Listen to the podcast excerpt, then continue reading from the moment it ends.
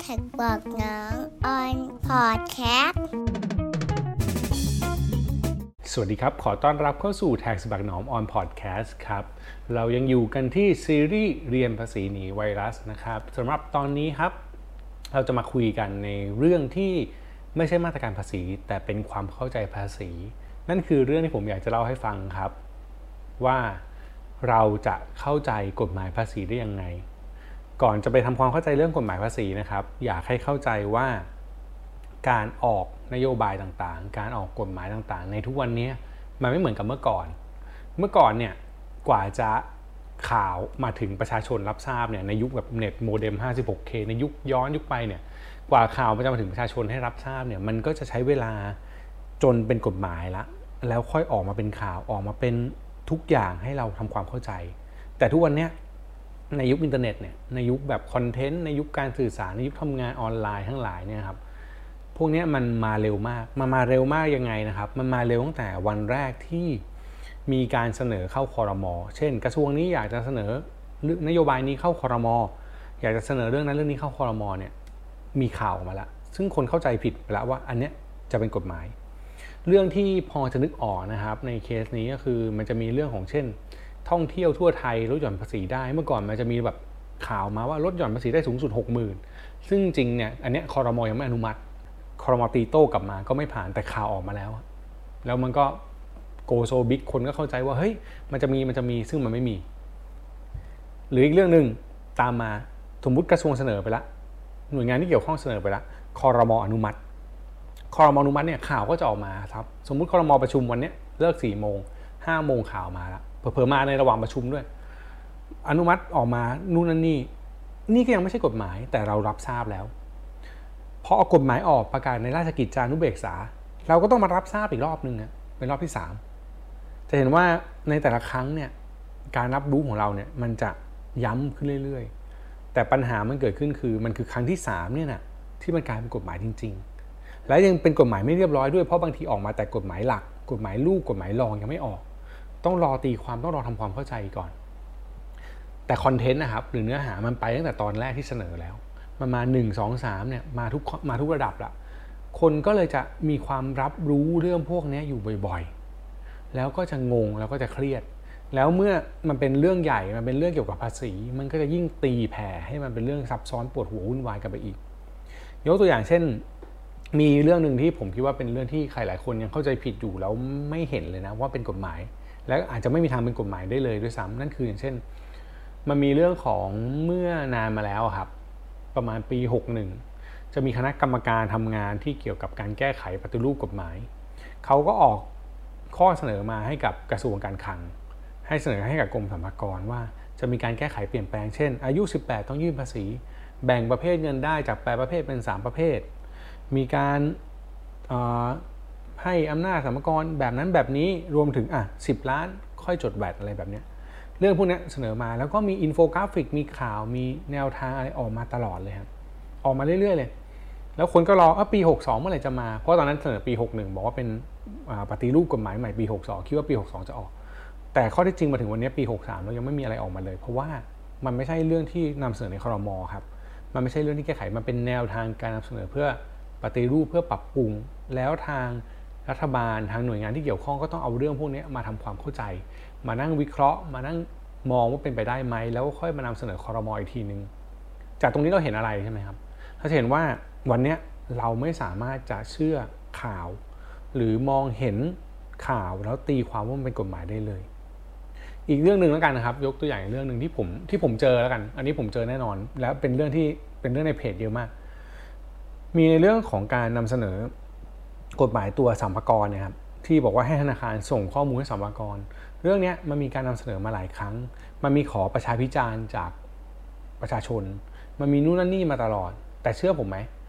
ออกมาทุกครั้งทุกคนคอมเมนต์ใน Facebook คุ้มมูลคอมเมนต์ในโซเชียลทุกคนตีข่าวสื่อตีข่าวว่าภาษีเก็บออนไลน์สื่อตีข่าวว่าเนี่ยจะถูกเก็บภาษีออกมาเป็นกฎหมายแล้วออกมาเป็นเนื้อหาแล้วออกมาเป็นกฎหมายย่อยมาแล้ว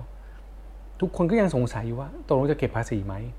เพราะอะไรรู้ไหมครับเพราะความรับรู้นั้นมาบานแต่ตอนแรกว่า กฎหมายเนี่ยจะเก็บภาษีต่อให้ผมพยายามทำคอนเทนต์ว่าเฮ้ยไม่ใช่มันคนละเรื่องกันเฮ้ยมันมีการส่งไม่ส่งมันคนละแบบกันนะก็ไม่มีใครเชื่อละเพราะมันถูกรับรู้ไปนั้นแบบนั้นไปแล้วและที่น่าสนใจกว่านั้นก็คือยังมีคนอีกกลุ่มหนึ่งที่ไม่รู้เลยเช่นพอกฎหมายออกมาแล้วมีคนถามว่าทำไมอยู่ดีออกกฎหมายแบบนี้ได้ไม่ขอความร่วมมือไม่ถามความเห็นจากรัฐบาลหรือความเห็นประชาชนก่อนเหรอแต่จริงแล้วมันมีผ่านโปรเซสขั้นตอนพวกนั้นมาหมดแล้วครับแต่คู่คนแบบเฮ้ยอ้าวยังไม่เคยเลยเหรอยังไม่เห็นเลยเหรอก็มีนั้นจะเห็นว่าในกระแสของข่าวในกระแสของเรื่องกฎหมายในเรื่องของภาษี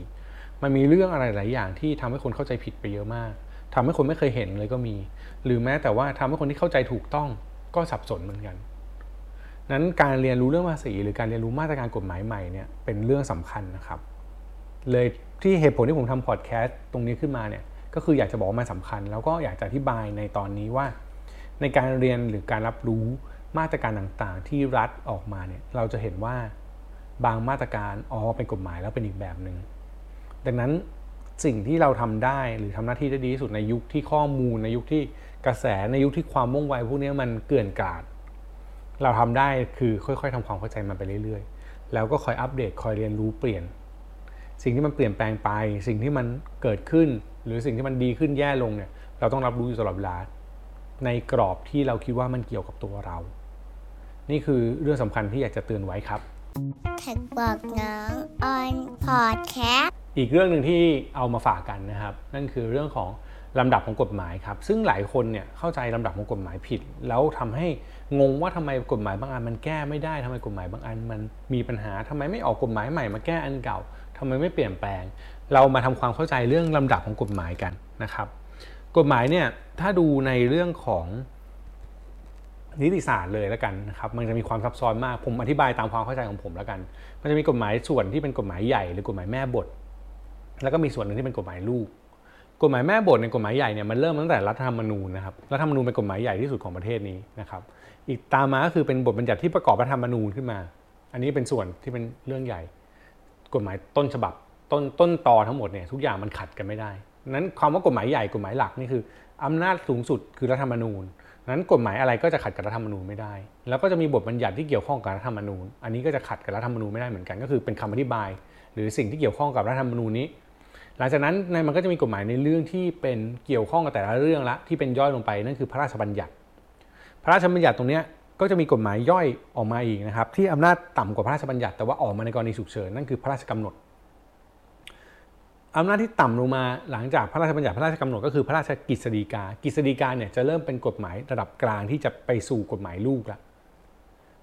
คือพระราชบัญญัติเนี่ยเป็นกฎหมายหลักเช่นประมวลสหกรณ์เป็นประมวลกฎหมายแล้วมีพระราชบัญญัติมาบอกให้ใช้กฎหมายนี้นั่นคือกฎหมายหลักกฎหมายรองคือกฤษฎีกาที่เกี่ยวข้องก็จะคือจะออกมาในกรอบของพระราชบัญญัตินั้นเพราะว่าอำนาจมันต่ำกว่าหลังจากกฤษฎีกาเนี่ยมันก็จะมีเรื่องของกฎกระทรวงต่างๆเรื่องของประกาศต่างๆเรื่องของกฎหมายที่เกี่ยวข้องต่างๆตามลำดับตามขั้นตอนลงไปในส่วนหนึ่งที่เราจะแบ่งแยกได้นะครับตั้งแต่พระราชกฤษฎีกาขึ้นไปจนถึงรัฐธรรมนูญเนี่ยจะต้องมีลายเซ็นนะครับพระปรมาภิไธยของพระบาทสมเด็จพระเจ้าอยู่หัวรับรองแต่ในลำดับที่ต่ำลงมานะครับต่ำลงมากว่ากฤษฎีกาเนี่ยจะเป็นอำนาจของหน่วยงานที่ได้รับอำนาจนั้นๆที่เกี่ยวข้องกับเรื่องนั้นๆสามารถเซ็นได้หรือออกโดยเขาเรียกว่าภาษาน่าจะเรียกว่ากฎหมายที่ออกโดยสามัญชนคือคนธรรมดาสามารถเซ็นได้จะเห็นว่ามันมีการแบ่งลำดับขั้นอะไรแตกต่างกันทีนี้ปัญหามันเกิดแบบนี้คือสมมุติหลายคนบอกให้แก้ไขกฎหมายหลัก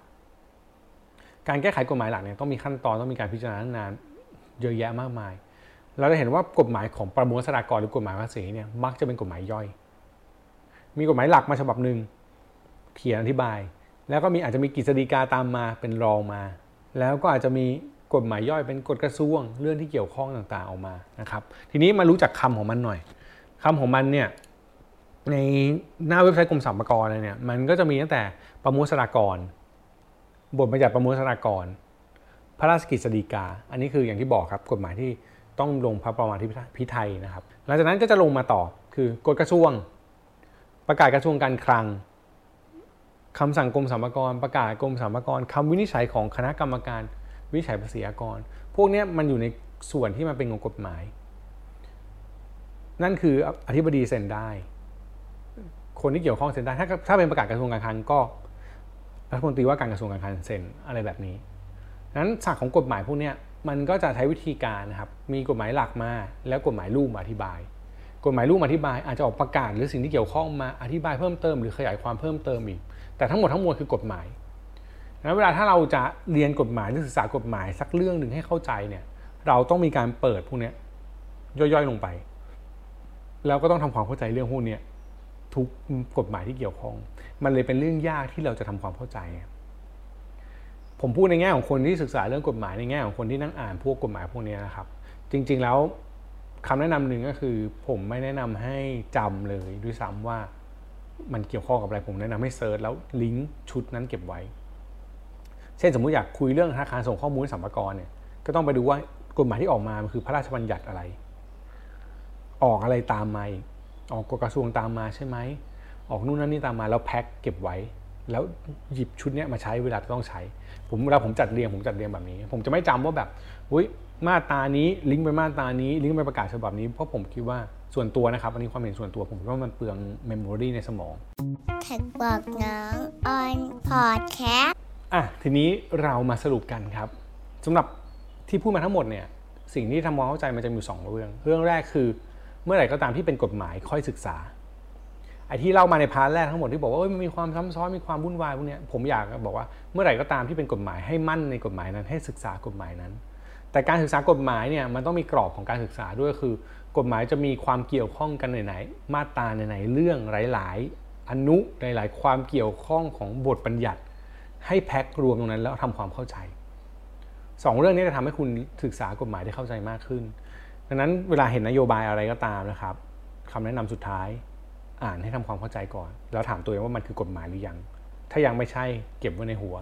เมื่อมันเป็นกฎหมายเอาสิ่งที่เข้าใจมาเชื่อมโยงและเมื่อเป็นกฎหมายต้องมาดูต่อว่ามีกฎหมายลูกหรือเปล่าทั้งหมดนี้จะทำให้คุณศึกษาและเข้าใจภาษีเข้าใจกฎหมายต่างๆได้ง่ายขึ้นครับก็หวังว่าพอดแคสต์นี้จะเป็นประโยชน์กับคนที่กำลังมึนงงกับการศึกษามาตรการต่างๆทางภาษีนะครับถ้าชอบก็อย่าลืมกดไลค์กดแชร์ Subscribe หรือติดตามได้จากแอปพอดแคสต์ทุกแอปที่คุณชอบฟังครับแล้วพบกันใหม่ตอนต่อไปวันนี้ลาไปก่อนสวัสดีครับแท็กบอกน้องออนพอดแคสต์